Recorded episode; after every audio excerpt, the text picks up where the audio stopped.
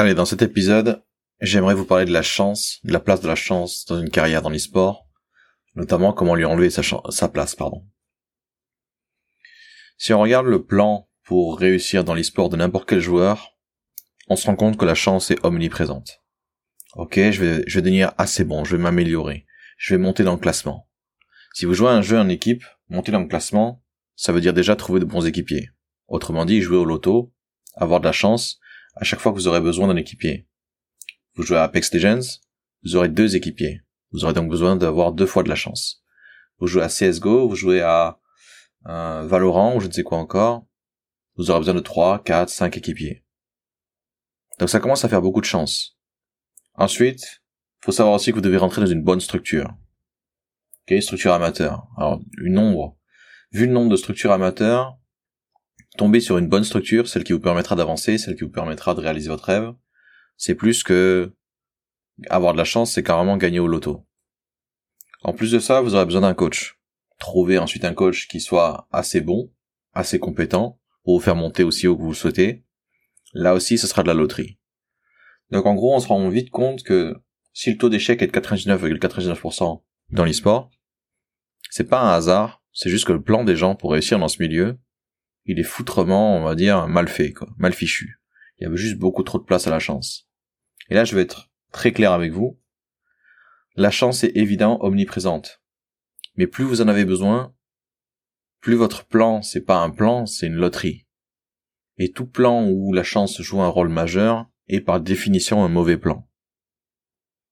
Je peux pas vraiment en vouloir aux gens. C'est ce qu'on leur dit toute la journée sur comment réussir dans les sports. On leur dit tout le temps, c'est ça le plan, c'est ça le plan, c'est ça le plan. Donc pourquoi changer le plan si on l'a déjà? Ben en fait, on va le changer parce que de toute façon, de toute, de, toute évidence, pardon, ce plan ne fonctionne pas. Le taux d'échec frôle les 100% dans l'e-sport, ça veut bien dire ce que ça veut dire.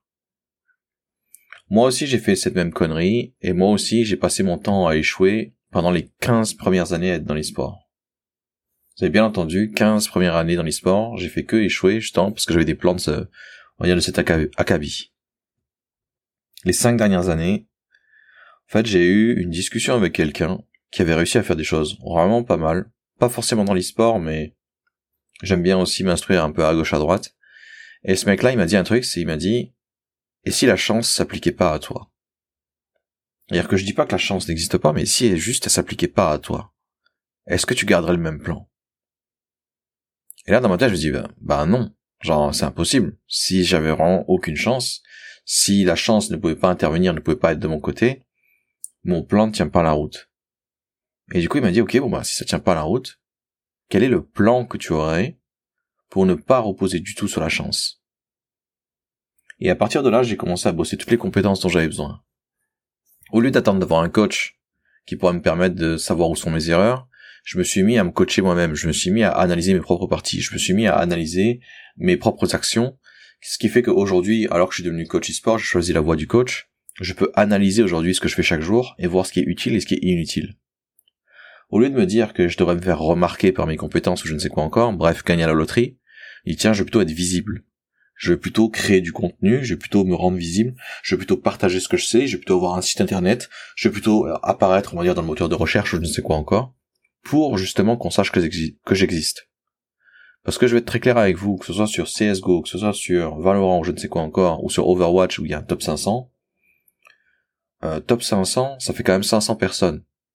Et je peux vous assurer que dans ce top-là, il y a des gens qui ont jamais, qui sont jamais rentrés dans une équipe pro, qui ne rentreront jamais dans une équipe pro. Être remarquable au milieu de 500 personnes, faut quand même bien y aller, quoi. Donc soit vous êtes déjà quelqu'un de connu et c'est tant mieux pour vous, donc c'est très simple, soit ce n'est pas le cas et vous n'êtes absolument personne. Donc vous allez reposer sur la chance. Donc moi la question là justement que j'ai à vous poser dans cet épisode, c'est la suivante, c'est et si la chance ne s'appliquait pas à vous Qu'est-ce qui changerait dans votre plan? Est-ce que vous serez résigné? Est-ce que vous adopteriez le même plan? Et dans ce cas-là vous allez échouer? Ou au contraire, est-ce que vous allez commencer à développer de nouvelles compétences, une nouvelle façon de faire, une nouvelle façon de travailler pour combler ce besoin de chance? Aujourd'hui, justement, j'ai comblé ce besoin de chance et je remarque que j'ai des compétences, j'ai des avantages qui sont complètement déloyales comparés à d'autres coachs. Aucun coach, par exemple, dans ce milieu, pratiquement, n'a de site internet, de vrais sites internet où on peut trouver du contenu, où on peut trouver, on va dire, un semblant de son travail. Au mieux, vous aurez un vieux site internet avec une photo pour dire bonjour, je suis sympa. Et voici mes prix. Donc, reposez-vous la question, c'est, et si la chance ne s'appliquait pas à moi? Ou encore mieux, si la chance ne s'appliquait pas du tout? Qu'est-ce que feraient les autres? Quel est le, quelles sont les faiblesses dans leur plan qui les condamnent justement à échouer? Car je vais être très clair avec vous, 99,99% d'échecs dans un milieu, c'est absolument pas normal. Si on est à un niveau d'échec aussi élevé alors qu'on se donne en moyenne pendant des années et des années dans ce milieu, c'est qu'il y a vraiment quelque chose qui cloche. Et cette chose qui cloche justement, c'est le plan des gens qui repose beaucoup trop sur la chance. Alors mon meilleur conseil pour vous aujourd'hui, c'est essayer d'agir, essayer de faire les choses dans votre vie comme si la chance n'existait pas. Et bizarrement, parce que vous allez adopter des façons de faire, des approches qui ne reposent absolument pas sur la chance, vous aurez systématiquement ce que vous voulez. La seule question qui se posera, c'est quand est-ce que vous allez l'avoir? Allez, c'est la fin de cet épisode. Je voulais vous partager cette question qui va radicalement changer ma vie, et je pense qu'elle peut aussi radicalement changer la vôtre. Bon entraînement à vous.